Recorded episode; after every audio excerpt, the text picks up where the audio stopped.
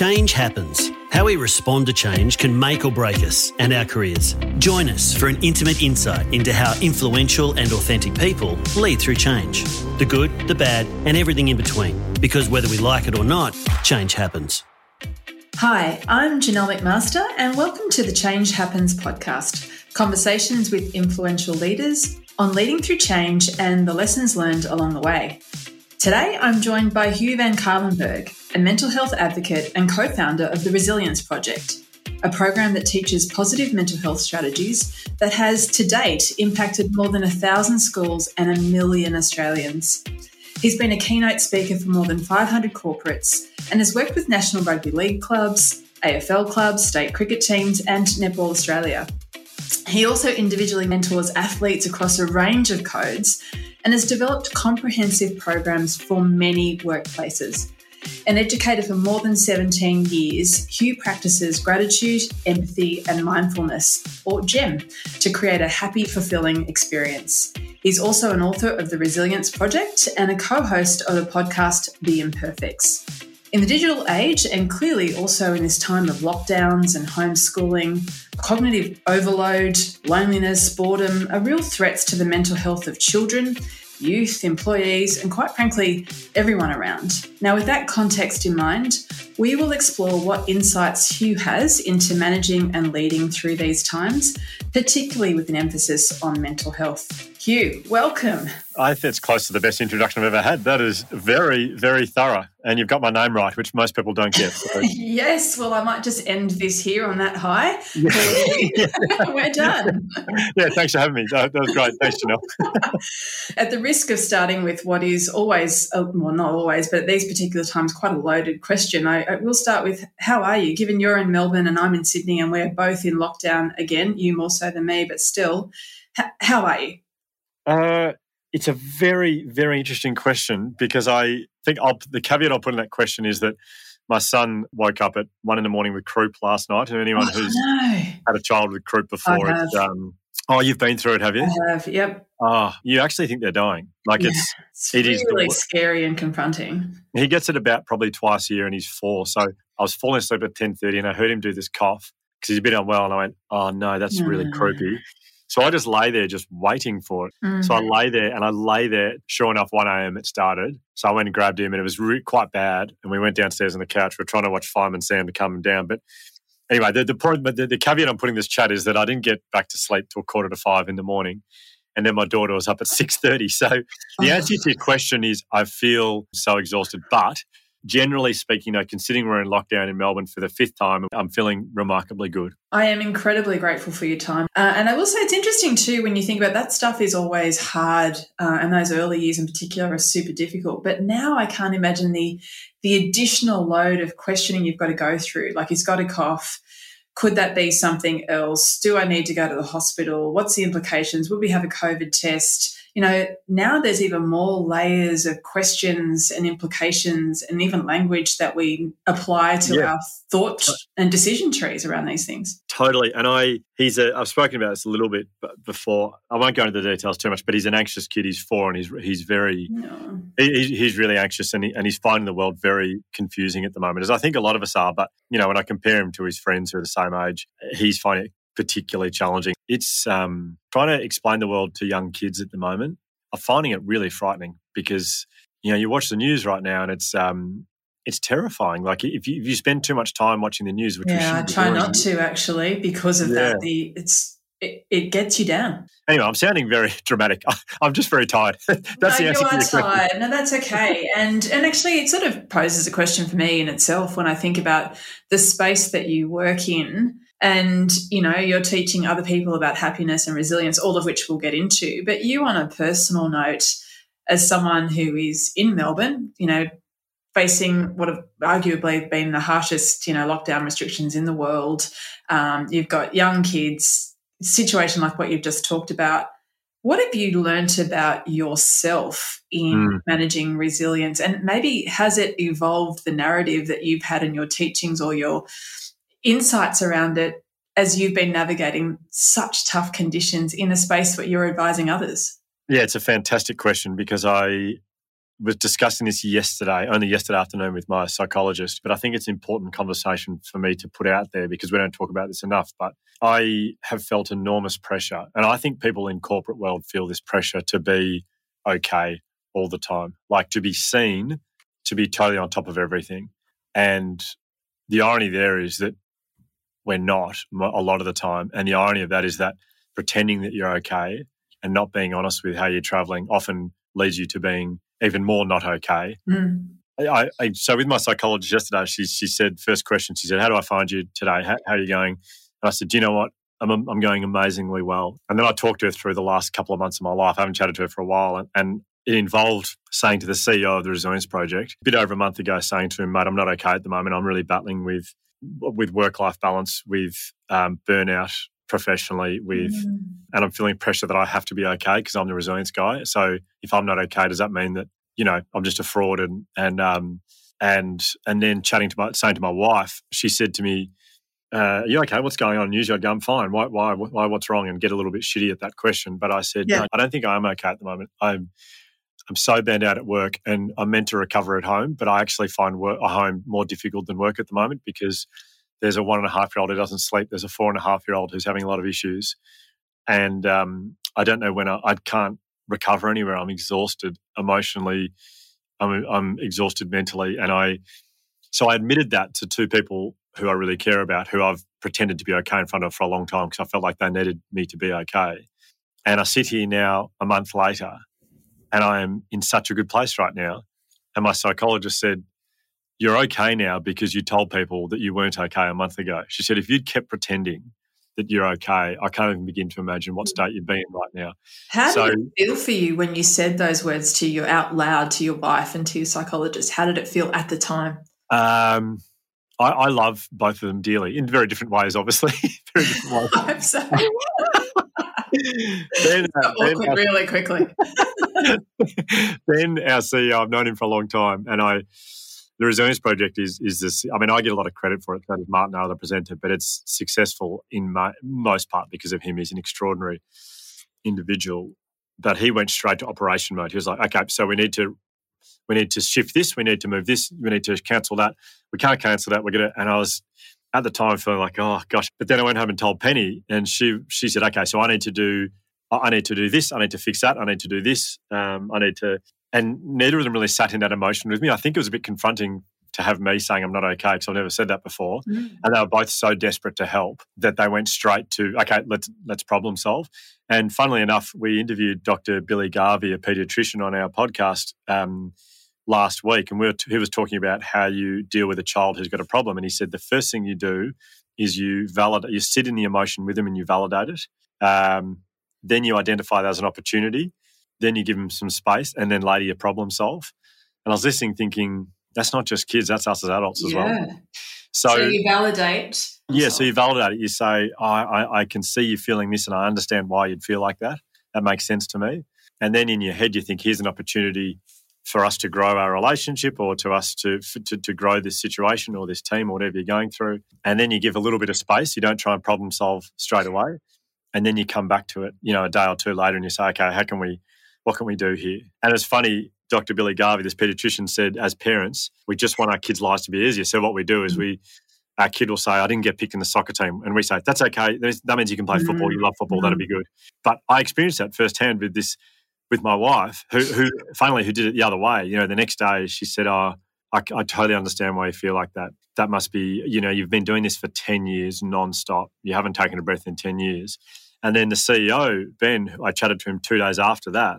He said to me, mate, I'm really worried about you. I, I get why you feel like that. And so the both of them did it sort of in reverse. And it was funny having lived it. I was like, yeah, I mean, gosh, don't get me wrong. I'm not having a go at either of them. Mm. Um, they're two of the most special people in my life. But both of them went, solve the problem first. So to answer your question, how did I feel?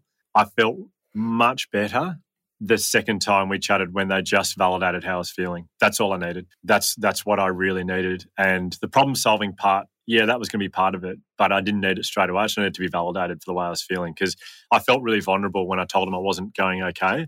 And when you're feeling, when you let someone know you're, you're not going okay, like I don't want to sound like I'm being dramatic. I think most of us at the moment are not really on. I mean, if you're in Sydney or Melbourne right now, there are very few people who could honestly say, yeah, I'm totally fine, life's great, I, I think.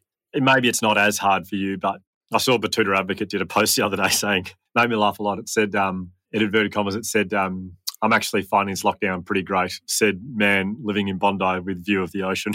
I think for those of us who are not sitting in an apartment in Bondi with a view of the ocean, I, I think life is tough, and mm-hmm. I think we've got to be more honest about that because because of that. This is what happens when you say you're not okay. You have this, when you actually say it out loud, this is what happened to me anyway. And I think what the research says, the research says you you have this new humility about you, like you're really humble in that I don't have the answers, and then you have this curiosity take over, take over, which is, okay, what do I need to do here so I can start to get better or feel better? And and you you come at that with a very humble approach, like I don't have the answers. I mean, my psychologist said to me yesterday, she said, I know you feel pressure to be okay as the resilience guy, but she said, this is the most resilient I've ever seen you in two yeah. years. You, you are showing up today living and breathing resilience because you've said you're not okay and you're trying to, you're curious as to what you can do to to, to get better. She said that's that's more resilient than putting on a performance around gratitude, empathy and mindfulness, in, in my opinion, which I, I thought think was really that's nice. Right. You know, and I think one of the challenges that I'm seeing, personally experiencing as well, uh, as I've seen in others, is this feeling like you almost don't have permission to say you're not okay because you will always be able to point to people who have it worse than you. We can point to countries that have it worse than us. We can say, you know, yes, I live in Bondi and therefore and I have a great view, therefore I shouldn't complain. Yeah. Um, or I live in Sydney and I, I've had, this is my second lockdown, you've had five. But actually I'm still experiencing some hard times or loss relative to my set of experiences, and even just feeling that permission, because I think that's part of the problem as well, feeling like how ungrateful do I sound if I don't, if I say something out loud, you know, I, I am surrounded by others. So I think permission to say you're not okay regardless of your circumstances. Obviously we can always, when we speak to the opportunity and the problem solving, we'll be able to point to those other things and look at what I do have, et cetera. But I think that first place of being okay, taking the pressure off and saying, look, I actually am not okay today. And maybe I'll be yeah. okay tomorrow, but I think that is an important thing. And I, it makes me also think, I don't know, I should probably shouldn't share the story, but when you were talking here, I was thinking about that nineties um, movie, White Man Can't Jump, you know, yeah, and yeah, I don't know if you've seen that, but the scene where the girlfriend was like, I'm really thirsty, and Woody Harrelson goes, oh, I'll get you some water. And she's like, no, I need you to identify with my thirst. And he's like, but if you're thirsty, I'll get you some water. And she's like, not hearing me. I want you to feel my thirst. He's like, why would I feel? But it stays in my mind. But it's a silly example. But sometimes you want people to acknowledge that you do feel thirsty and it's okay. And I'm sure we can get some water in a moment. But right now, it's important. I remember uh, I remember going to see that movie at, uh, at Westfield shopping town in Doncaster when I was in grade six. Um, it was a bit of an eye-opener, that movie, to me at age twelve, but I, I remember that scene so clear. And even, even as a twelve-year-old, I kind of at a very basic level understood, like, people need to be validated. There you go. Now, I, uh, let's bring it back to, um, you know, your profession, Hugh. Uh, I wonder if you can start by giving us an overview of the journey to to to date, really, and, you know, a potted history of how you found yourself doing what you're doing and, you know, what led you to devote your career to helping people find happiness and resilience. So I'm in the process right now of writing my second book, and it's been really interesting because I'm trying to put this stuff forward in a, in a new way, and because I feel like a lot of people have heard me speak before and I don't want them to feel like they're getting, you know, I want them to hear something new. Yeah. It's just great timing you asked that question because I'm, what I what I used to say when I answered that question was in two thousand eight I went to India and I... Yeah. volunteered there, and I met uh, this group of kids who were sleeping on a dirt floor and no running water, no electricity. They're so happy, and I wanted to understand what they did to be happy because um, my sister was struggling with a mental illness and I wanted to help her. That's what the first book said, but I, the more and more I think about it, the more and more I unravel it with my psychologist. And by the way, I talk about my psychologist a lot, and I do that deliberately. I've never had a mental illness in my life. I'm so lucky. And because of that, I never saw a psychologist because I thought that's for people who are who have a mental illness. It's for all of us, like a counsellor, a therapist, someone you can chat to about your life. It's just, it is absolutely life-changing. So I, I just putting that out there to everyone listening. But I'm unravelling this with my psychologist at the moment. And, and the more I think about it, I realise that it started with my sister's mental illness when she was fourteen years old and her diagnosis with anorexia. But I remember coming home from the hospital with my family after visiting my sister. I just remember this figure of my dad just sort of hunched over the, the kitchen sink doing the dishes, and he was in tears. And mm. it was like, I was seventeen. It's the second time I've ever seen him cry in my life. And I remember thinking, gosh, we're not a happy family. And we have been for a long time, but we're not anymore. Mm. And I desperately wanted to know what I could do to help mum and dad feel happy again, and my little brother Josh, but I just had no idea. Um, I had no idea what to do, but I, I wanted to know. I, I just, I was fascinated in the question, what is it that makes people happy? And mm-hmm. I, for me, felt like I could tell them really funny stories and recount ridiculous things from my day to make them laugh over the dinner table. And I often tried to do that to distract yeah. them from the fact my sister wasn't eating. So I think at a young age, I learnt the art of storytelling in a desperate attempt to try and distract mum and dad from their misery. Um, but then professionally I went into teaching and and was very focused on pastoral care because of my sister's journey, I guess. But, yeah, it wasn't until I was living in, in, in the right in the thick of the Himalayas that I discovered this community who practiced gratitude, empathy and mindfulness every single day. And and I remember thinking, gosh, why, why don't we do this properly in Australia? And came back to Melbourne and then put together a school program, basically, which was very, well, it wasn't very popular for three or four years, and now it's in, I think it's, we've got three hundred thousand kids around the country practicing this stuff every single day, which is really exciting for us, but it's also exciting for these school communities that have a framework that I guess teaches kids things they can do every single day to help them to feel happier, to improve their mental health and mm. and to cope better in a challenging time. So gratitude, very simply, being the ability to pay attention to what you've got, not worry about what you don't have, because we really kind of struggle with that in Australia. And I am stereotyping here, but I see it a lot. I do a lot of work in corporate organisations, and mm-hmm. I feel like the more privileged we are, or the more busy we are, or even the wealthy we are, the more we struggle with the concept of gratitude, which is just, we just find it so hard. Gratitude is when you pay attention to what you've got, not worry about what you don't have. And, and we struggle with that. Like, yeah, this if if and then model of happiness. If I buy this, then I feel happy. Yes. If I if I buy this house, if I buy this car, if I get this promotion, then I'll feel happy. None of that stuff works. It'll work momentarily for a little bit. But then, yeah, yeah everyone, everyone listening to this will have had a promotion at some point that you desperately mm-hmm. wanted. How long does that make you happy for? You know, is it, is it like six months or a year until you see a better job and you think, I need that job, and then it's you don't get it. It's incredible how short-lived it is, isn't it? Then yeah, I, just I, reckon I'm, I reckon I'm being very generous saying six months to a year. I think, mm-hmm. you know, for a lot of people, I remember it was back in like, when was it? Probably about, well, eleven years ago I got a job. And um, I was like, oh, this is it. I've made it. I'm so happy here. And I think it was three months later, someone who had a similar job to me got a promotion to something else. I remember thinking, I need, to, I need to get what that person's got. Then I'll feel happy. How have they gotten that and not me? And I became very miserable because I was so focused on someone else. Like it was someone else getting a promotion. There's so many conditionals, don't we? Yeah, totally. There's so many conditions on our happiness. So that's the gratitude piece that they do so well. Uh, empathy, everyone knows that's when you feel what someone else feels, and we've got to get better at that if we want this world to heal right now. Um, and in mindfulness, it's a compl- complicated one, but if I could simplify it for this chat, I'd say it's just the ability to be wherever you are and just to be aware of what's happening as it's happening in your mind, around you, all that kind of stuff. And and that's what those people did so very well, and that's what I put into a, a program. So that's a long answer to your question, sorry, oh, Janelle, but that's no, kind I think of... That's quite, I think that it's quite pithy, actually, because it's there's a lot in there. I actually wanted to stay on empathy for a moment. How do you teach empathy? Well, the really exciting thing from our... So Melbourne University did a, a three-year evaluation of our program because we just wanted to know, is what we're doing actually having an impact at all? And if not, what are we doing wrong? And interestingly enough, they measured the impact of the three in the schools, and they found that with over four thousand kids, we, we couldn't measure a change in empathy levels because their empathy levels were so high before we even started. Like before we went to the school, the empathy levels amongst the kids were so high we couldn't track any changes. Like they all peaked at, like they all knew what it was. They all reported to practice it all the time. They reported to think about it all the time, which is really, really nice. So that was interesting finding. But the way we we hope to continue teaching it is um, a little bit different to the way everyone else does it. One of the main ways we do it is we teach emotional literacy, which is the ability to label the emotion you're experiencing as you're experiencing it. Because a lot of empathy is about looking at someone else and going, how does that person feel right now?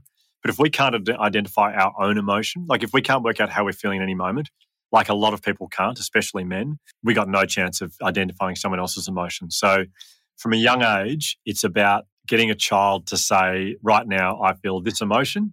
And then the next step is, this is why. And there's some beautiful resources out there, whether they're just looking at emoji charts, and it's getting kids to look at them and say, I think today I feel this, or right now I feel this, and okay, so why do you feel that? And that's a men- really that's a really powerful thing to be teaching in young kids, emotional literacy. Actually, I'm doing work with my team at the moment on that. At adult level, we're calling it subject object theory. You know, when you are experiencing something and then you stop and you pause and you look back on that and go, how was I? How did I show up in that? What was I feeling? What was happening to me? That's that's a really advanced, or actually it's quite hard for us as adults. So it's an amazing thing. Maybe it's easier for kids if it's getting them to name it earlier, which is fantastic. I think so, yeah. I, I did a lot of work in juvenile detention. Um, I'd go in there and work with these boys individually, and um, I was woefully underqualified at the time, but I still found myself in this position where I would sit and chat with these boys. And um, I remember this huge fight at one of the facilities, and I had to go in there, and when it all calmed down, I wouldn't be much good in the head of it. The head of it. But I um, chatted to one of the boys after, and I said, how do you feel? How are you feeling? And he said, shit. And I said, no, no, no, I want to know what emotion you're feeling. And he said, yeah, shit. And I said, no, that's not emotion. I need to know the emotion. And he said, I don't know, I just feel shit. And I said, okay. Really? Shit. Feel, I, and I, yeah, yeah, yeah, that's it. And I said, and I, and I said, why do you feel shit? And he said, I don't know, I just do. Then I held up this, these cards, and I flipped through those cards with faces on them. And I said, when you see the face that you're feeling right now, point to it. And he finally saw this emoji, and it had like the tears emoji, like looking really sad. And he said, that one. And on the back, it said lonely. I said, oh, it says here you feel lonely. Is that how you feel? And he said, yeah. And I said, go on, say it. And he said, I feel lonely. And I said, why? He told me in an instant. He said, I feel lonely because mum and dad don't come to visit. I feel lonely because my mates from school don't visit me anymore, and I don't have any friends here. So what he'd done was, because he could tell me the emotion, he could identify, he was able to identify the problem, and then we could problem solve it together. Mm. So that's a big one for us as adults as well. Like when we're not feeling good, we often just go, we don't articulate out loud, but we just sort of say to ourselves, geez, I feel shit at the moment. But maybe it's a better thing to go, I feel hurt, or I feel jealous, or I feel lonely, or I feel whatever it is, and then work out, why do I feel like that?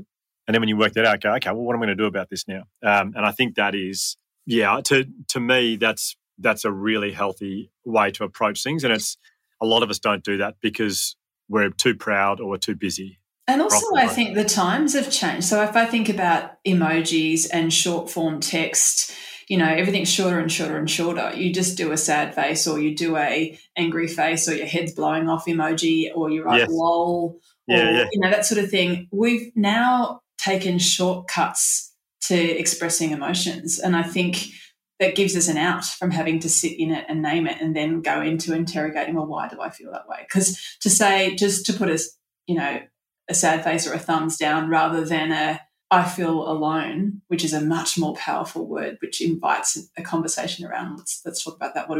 Why? Really different, isn't it? Yeah, it is. I, and I, I like that. I, I think one of the things we have to get better at, unfortunately, is adapting to technology. And I, I wish it, a lot of it could go away, social media especially. But knowing it's here to stay, I think a helpful thing to do to people, and I love you brought that up, is to say when you next time you use, someone says, how are you going? Or you, you write something and then you use an emoji. Actually go, well, what? Well, what?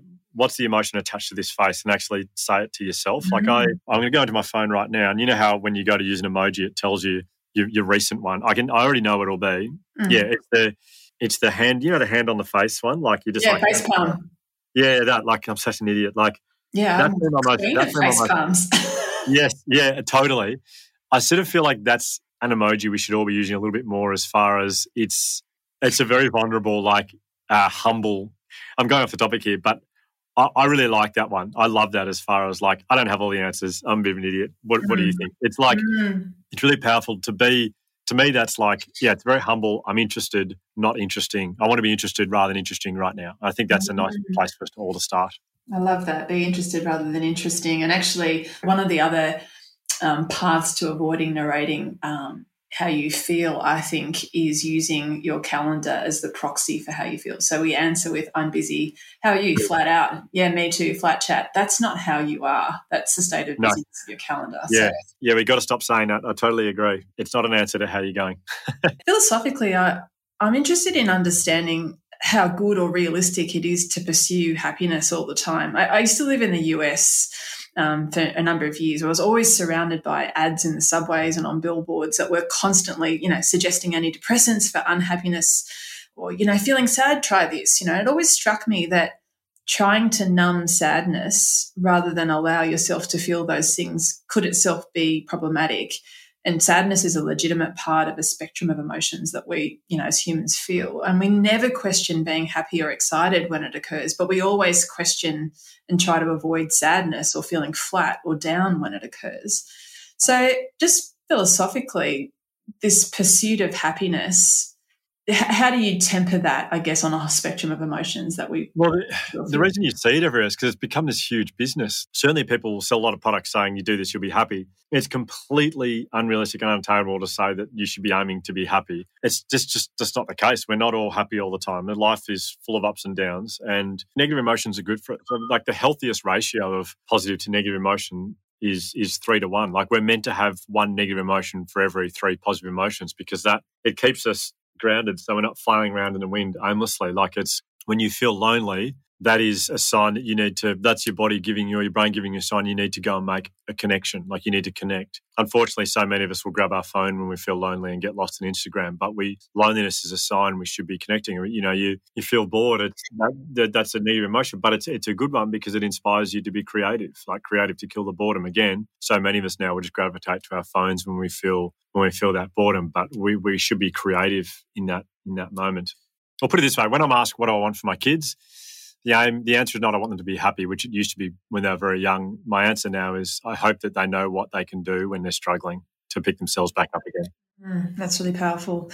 I want to move on to your connection with sport. You're involved in so many sporting clubs and so many athletes, which, um, you know, makes sense. Resilience is at the heart of becoming a better athlete or team. Can you share a story or an anecdote of your work that that you can point to this had made, has made a real difference to a player or a club, something that sort of stands out in your mind and go, yeah, that's that's what it looks like? Of all the clubs I've worked with, and it has been a lot, I feel like the club I've had the biggest impact with is actually Port Adelaide Football Club in the A F L. Mm. And funnily enough, it wasn't doing the gratitude, empathy, mindfulness stuff. It was giving those players and those coaches an opportunity to get up and talk about what their life is really like, like when you take their armour off and you stop pretending that everything's great.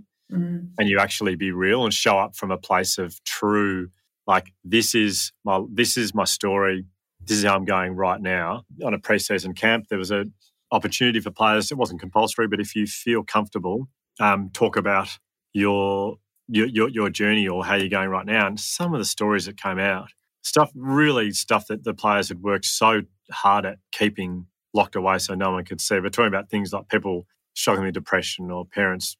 Relationship breaking down, or maybe it's a I mean Travis Boak's probably an athlete I've I've had a lot to do with ongoing. He plays his three hundredth game on um on Friday. Mm. Um, he spoke about the impact of his dad passing away when he was sixteen years old and the impact it's had on him as a person, as a footballer, the good stuff, but also the stuff he struggles with because of it. And it was so connecting for the group to mm. hear a perfect I mean Travis Boak's the most perfect looking person I've ever seen. He's got you look at him and go I can hear a real man crush happening here. When, when I'm, I'm not, I'm not making this up. I get distracted with his, I get distracted by his beauty. When he's talking, I find myself getting very distracted with what he looks like. Just going, is there? There's no more beautiful man on the planet. Anyway, I mean, I don't take any of the credit for for his development. Like he has done all the hard work on this stuff, and he's sought out some great mentors and some great people to have conversations with. I've, he's had some, you know. He has fully embraced the the concept of being open and being vulnerable and talking about who he really is and showing up from a place of true authenticity, like this is me, not this is who I think the world wants me to be or this is what I should look like as an A F L footballer. It's just like this is, I'm imperfect, I'm full of struggle, but I'm very worthy is kind of the way he shows up every day. And yeah, he's a great one. But, but just that club, like when I first started presenting there, I thought, I was, I've done every N R L club, most of the A F L clubs, and I turned up to Port Adelaide, did my first presentation, and if I'm being honest, I thought, oh, they didn't like that at all. That didn't go mm. too well. And then they said, no, no, this is just very new for us, the stuff you spoke about. It just, we're all on board, but you didn't get the usual response because it's very foreign what you're doing, I suppose. And then um, did a year with them and they said, what's next? And I said, well, let's look at opening the boys up a bit more. I think they need to be a bit more honest with who they are and who they want to be and they're owning their story, all that kind of stuff. And they and so people shared their story and and um, in a very safe environment and, and the impact it's had on the group, I think from my point of view, from an outsider, is it's been quite profound. And just when you hear them interviewed after games now, they don't talk about how well they played. They just talk about the connection they have as a group and how much they love each other, and um, them in the Melbourne Storm. But yeah, the answer is Port Adelaide and Travis Boak. Very good. I'm just sort of thinking, you use the word club, and I've asked you about teams and, and, and clubs, et cetera. And I can see how these techniques are fantastic and powerful working in those kinds of groups. How do people find that kind of strength and resilience in times when they're alone? Do you mean like physically alone, as far as like... Yeah, but people maybe, who aren't in clubs, so coming out of a teaming ah, situation right. yeah, and they're yeah, at home okay. and you're trying to be more resilient. How, what what do you say to those people who are listening and saying, okay, well, great, but I live by myself and I've been isolated, what what do I do? Everyone, I reckon, is lucky enough to have one, maybe two people in their life that they know they can just be honest with how they're going and talk to someone about. Identify who that person is or who those people are, and and don't you don't need to say to them, hey, can I chat to you about something? I'm going through something difficult. Just if you're in lockdown, say, let's have a wine over Zoom or a coffee over Zoom or or a phone call, or go for a walk or whatever it is. Yeah, often people ask when you first catch up with them, like, and you need to warm up, I think, a lot of the time. But you, someone goes, hey, mate, how are you going? You can't go, struggling, I'm really in a bad place. But yeah. when the conversation gets going, they say something like, how are things at work? Or what's going at work? Then mm-hmm. once you've warmed up a bit, then you can say, I'm really battling with this project. In fact, I'm actually battling with X, Y, and Z, whatever mm-hmm. it is. So you sort of allow yourself to warm up into the conversation, and then you've chosen that person for a reason, and just watch what happens. Like it's, it is so connecting. It is mm-hmm. so connecting when you when you own your story. And the other thing I'd say is, it, for everyone who who's interested in this stuff, Ben Crow, who's my mentor, and he's a mentor. He's mentoring Ash Barty. Ash Barty, yeah, yeah. Yeah, and he, how on earth he's ended up as my mentor, I'll never understand. But uh, he does a lot of space here. He's got an app called Mojo Crow, and he has this formula or this process you can go through where you can work through this stuff yourself, so you can really understand your story first before you blurt it out to someone else if you want to get a bit more. Um, That's really powerful. He's doing some work with yeah. us as well, and um, he speaks yeah. about F U P O as well, fear of other people's opinions. Yes. Yeah, yeah, yeah. That's really been powerful too. He's a beautiful presenter. Well, Hugh, you, as you know, this is a podcast about change. It's all about dealing with change and driving change. Based on your life experiences and your business mission and, you know, the work you've been doing, what are the lessons that you've learned when it comes to managing change and also leading it? I, well, the first thing I've learned is that people are very, very people are very, I mean, I'm not saying anything new here, everyone knows this, but I think people are very resistant to change. If, as a leader, navigating change is all about being vulnerable in the whole process yourself, like explaining your hesitations and your fears towards it, but then Uh, human beings love stories. Like we, we, mm. we, we just love stories. We're captivated by stories. I, I've realised the podcasts that I listen to, the, the story, the, the um, books that I read, the, they're, they're, they're natural storytellers. Mm. Telling a story rather than saying, here's a process of change we're going through. Mm. I mean, that's all I do when I do my presentations. What I'm suggesting is a pretty big change for a lot of people, but I don't say, um, I think we need to go through a change personally mm. and emotionally. I just tell a whole lot of stories. Uh, I tell stories, I tell stories, and by the end of it, I think people go, oh, he's suggesting I'd, I'd make some changes in my life. But I do feel like we need to get better at telling stories in order to drive change, as opposed to saying, we're about to go through a big change, we're about to go through a big structural change and a big process of change, and this might be scary and this might be hard, but instead, like, here's this story. Um, and here's here's some things we're going to do off the back of it. I think we can frame those things a little bit better. And stories, as far as I'm concerned, is the way to go. I agree.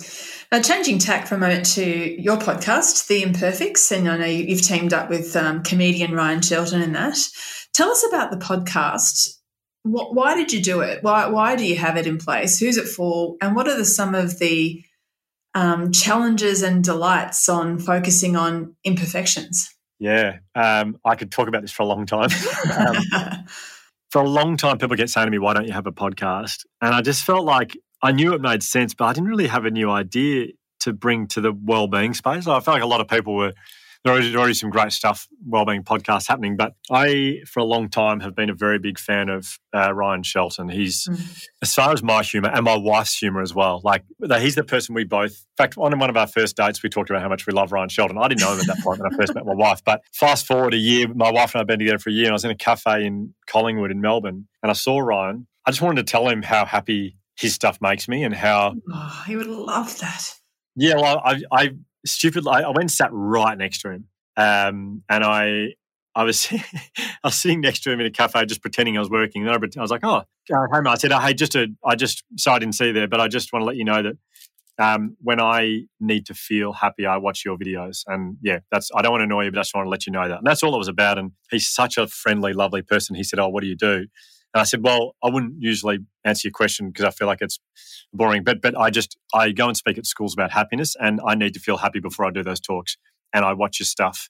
That makes me feel happy before I go to school if I'm not feeling good. And he said, oh, that's really amazing. And we sort of followed each other on social media after that. I'm actually put up a photo, photo on Instagram of me and him when we first met. And I said, oh, I'd love to take a photo so I can show my wife. That was a lie. I just wanted to have a photo with him. Like, I felt like it was too weird to say that to him, but we had a lovely photo together. And um, and then I never, I didn't hear from him, obviously. Why would? And then four years later, three years later, I got a message on Instagram which said, hey, mate, can we please catch up? I couldn't believe it. I was like... Oh, did you do a little happy dance when you got that? Yeah, pretty, oh, more than that. I was like, I, was, I couldn't believe it. And and then we caught up and he just said, oh, I'm just going through a few things right now. And um, he was struggling with a few things around professionally. Like he wanted to, to have his own T V show. He wanted to be voted the funniest man in Australia. He And he thought, if I do that, if I get that, then I'll be happy. And we talked a lot about how that's not where joy comes from, and he's realised that. And then he talked about jealousy he was feeling for his best mate, mm-hmm. Hamish Blake, and how he actually couldn't watch Hamish Blake's stuff, his best mate, since they were like fifteen, because it made him jealous and and feel unhappy. And and um, I remember saying to him, you need to tell Hamish this. And he said, oh, I don't know about that. And I said, you need to tell him. You need to tell Hamish. He also said, I, I sort of felt like the only reason I get opportunities to do stuff is because I'm Hamish Blake's best mate. And then the only reason I got to work on his shows is because he just feels sorry for me. And he told himself these really unfair stories. And I went home after that catch-up and he was quite emotional when he told me. I went home and thought, gosh, that was so good for me to hear that. Like someone like Ryan Shelton struggles with that stuff. And I thought, actually, then I remember thinking to myself, I wish everyone heard that conversation. And then I thought, well, that's an idea for a podcast. What if we,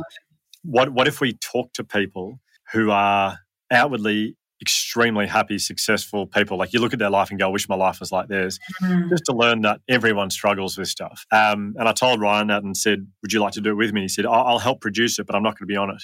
And I said, why not? He said, I'm not qualified. And I said, no, but it needs you to make it accessible. You'll be really funny. People will listen for the humour, but they'll get good lessons in as well. It took me literally six months to convince him that it was a good idea. And then when he said, yeah, I'm in, I said, right, well, let, let's do an episode next week. And he said, no, no, no, no, we need to be a bit more. And I learned from him a lot about professionalism. It took us another year to do it. It was another year of planning till we then actually did our first episode with Missy Higgins, like literally a year later when we were, when he was totally happy that, yeah, this is the, you know. Well, I mean, to round the story out with Ryan, he, he eventually caught up with Hamish. We should round it out because I absolutely love Hamish and I know how this story ends. So do do do round out how that story finished. Yeah, well, he caught up with Hamish and said to him, um, he told him, he said, I, I have felt very jealous about your success. I've felt like I haven't been able to enjoy it properly and I, I'm worried the only reason that you ever have me on the show is because you feel sorry for me and that the only opportunities I get in life are because I'm friends with you, and that's been really hard for me to sort of. And Hamish, I, I I don't know the details of what Hamish said, but I know that whatever Hamish said made him realise that whenever he works with him, it's because he's so unbelievably talented that he wants to be part of it because he knows it makes his stuff funnier. Mm. And that the reason he gets opportunities in life is because he's naturally extremely funny. Um, and people who have him on their shows or give him opportunities, their shows mean a lot. They wouldn't do it just because they feel sorry for someone. And straight away, Ryan was like, of course that's true. Like, of course, that's like, why have I told myself this story for fifteen years? And so, um, yeah, I remember getting a lovely message from Hamish. I think it was Christmas Eve a few years ago, just saying, mate, what a Christmas present. You've helped me and Ryan take our relationship to the next level. And it was just a lovely way to round oh, it out. You know, these people beautiful were, story. Yeah. Oh, love yeah. that. Yeah, and, and I know, you know, humour is an important part of the way that you talk to kids about mental health. You know, I know that you a lot of, you know, what you do, you've got them laughing way before you even start speaking about mental health or naming that. Uh, you know, I know you've told us a story about how the Ryan thing came about, but I wonder whether there was subconsciously there a recognition of the role that humour, or maybe more consciously than that because you said he brings you joy, but recognising Ryan's element of humour in in such a serious topic of mental health and um, resilience. Uh, humour's every, like I, I grew up in sporting clubs and your currency in sporting clubs is storytelling and, and, and humour. And mm-hmm. and I, I I spend the first fifteen minutes, or maybe not fifteen minutes, I spend the first five minutes of every student presentation making the kids laugh because mm-hmm. it's it's the most powerful form of engagement as far as I'm concerned. The best public speakers in the world, you know, I, people say to me, oh, you should look at, you should watch this TED Talk, watch this TED Talk. No, don't watch TED Talks. Watch comedians. Watch really good comedians. They are the best communicators of a message because when they, you know, you listen to a TED Talk, you get to the end of it, like, yeah, I'm ready. Let, let's, like, what's the next thing I'm going to watch? It's, even the best TED Talks in the world, I, I'm ready for them to finish by the time it, it gets, you know. Yeah. Um, comedians, good comedians, you're shattered when they finish. I've seen Billy Connolly. I mean, Billy Connolly is my hero in, in everything that I do. I, I adore Billy Connolly. I, I think mm-hmm. he is the benchmark of, I mean, you, if, if anyone wants to learn about engagement or or public speaking, if you Google Billy Connolly, Connolly, old lady on a bus, he tells a story that goes for ten, I think it's about ten or twelve minutes. He gets sidetracked as he does many times throughout, but there's no better way of communicating something to people than making them laugh and doing it through a story. And I think Billy Connolly is the best at that. But you know, I, I just even, as I'm thinking right now, I'm just having a realisation, which I'll talk to my psychologist about. But we, we, we, Mum and Dad were obsessed with Billy Connolly growing up, and they would, we had all these his video, video cassettes, and we'd often, we'd often watch him, and I would, we'd all be on the couch, and I'd often be watching Mum and Dad watching him. I'll be watching how much they laugh mm. at Billy Connolly, and I remember thinking, right now, Mum and Dad are very happy, and I, yeah. I, um, I just think now, like I, I, I actually learned that storytelling also for the power of it, and this power of humour from Billy Connolly. Yeah. And I, I was in, I did a finished a show in Hobart last week, and this is a nice way of rounding this out. But I, a, a guy came up to me afterwards. He would be in his fifties, maybe his sixties, and he said, "Oh, this won't mean anything to you at all, but um, I felt like I was watching a young Billy Connolly on stage tonight." And I no, said, "Mate, you actually," and not, I think not in that he thought I was extremely funny, just in that I go from one story to the next and I forget to finish the story, then I go back to another one. And that to me was like, you have no idea how much that means, because I think Billy Connolly was a huge influence on the way I communicate. I'm not saying I'm as funny as Billy, that'd be a ridiculous claim, but I, I, I'm clearly not. But I, I, I learnt the power of humour and storytelling through him. And that's, if you listen to our podcast, which you, I know you do, but if other people listen to our podcast, I tell stories, Ryan's very funny. Um, and that's kind of, I guess, how the podcast works, and hopefully it gives people some, it's accessible and people are able to have some breakthrough moments in their own lives. I think when I reflect on how you started this conversation and you talked about, you know, your family, and you said there was sadness in your family and you thought, yeah, can I make them laugh to distract them?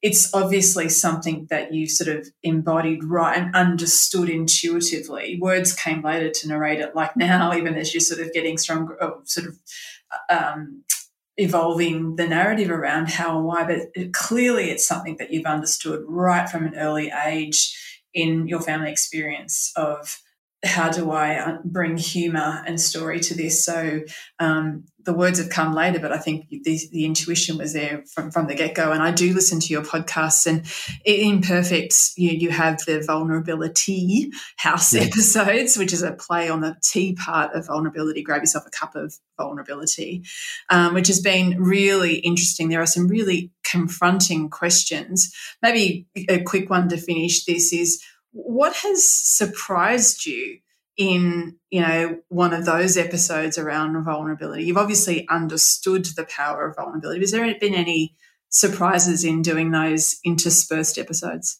My my my little brother Josh, who started off, he's on the podcast now with a microphone. He started off, as you know, just as our producer in the background, and he kept having really insightful contributions throughout. And then we said, well, we should give him a microphone just in case. He's, and then he then... had to do it. Well, I didn't have to. He said, I'll do an op- episode of vulnerability. And we said, you don't have to. And he said, no, no, I, I want to talk about it. And so he told this story that I'd never heard about before mm-hmm. about about how he stopped writing song lyrics when he was twenty-two because someone found his book that he used to jot notes in, and they all took the piss out of it, and he was he stopped writing at that very moment. And um, I, I didn't know everyone could do vulnerability, but what my brother did was he just told a story from his life that was a very vulnerable story, and it was incredible. I mean, it inspired Missy Higgins, of all people, to reach out, out to us to say, I want to do this again. I had a similar experience, and it's just so, it's so connecting, and anyone can do it, I've found. He's, uh, to me, that was my favourite episode we've ever done. That's what surprised me most, is that anyone can do it, really. One of the takeaways for me was, I mean, you were half finishing his sentences saying, I can tell all your stories, I know all your stories. And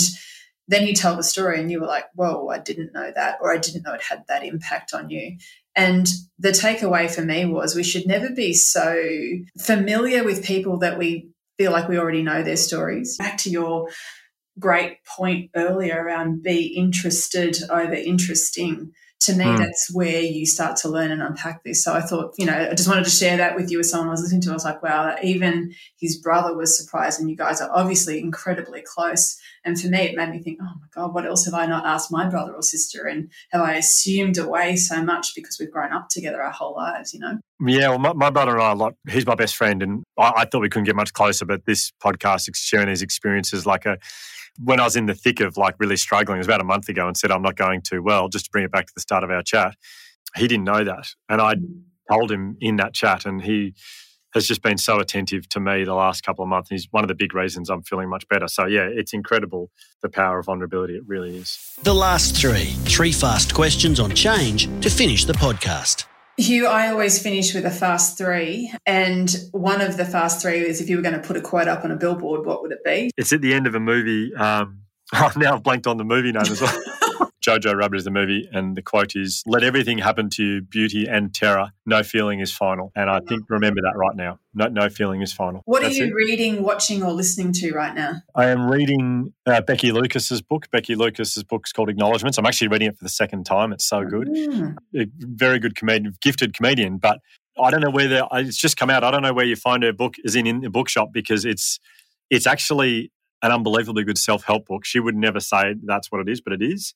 It's also a very good, a great memoir to date, I guess, but I've learned so much from her book. It's really been really nice. So Uh, listening to uh, my favourite podcast is one that I'm not even going to recommend, because I think most people won't be interested in it, but it's called Shoe Geeks, because I love running, and it's all about the shoes that people wear when they're running, and it's pro- I don't think it's got a huge audience because it's very niche, but that's what I'm listening to.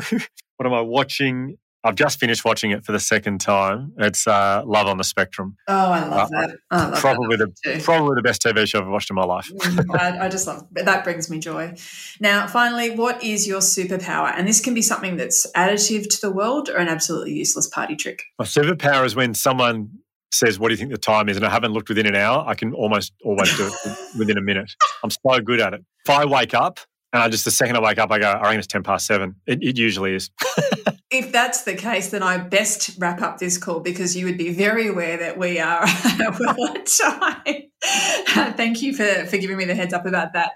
Um, I really, really have enjoyed the conversation, Hugh. I um, I always say that there's lots of takeaway, and people take away different things from different conversations. But for me, I have really, it's been super helpful to be reminded of um permission to say I'm not okay, and the importance of validating it when people do do that before we try to rush to solutions.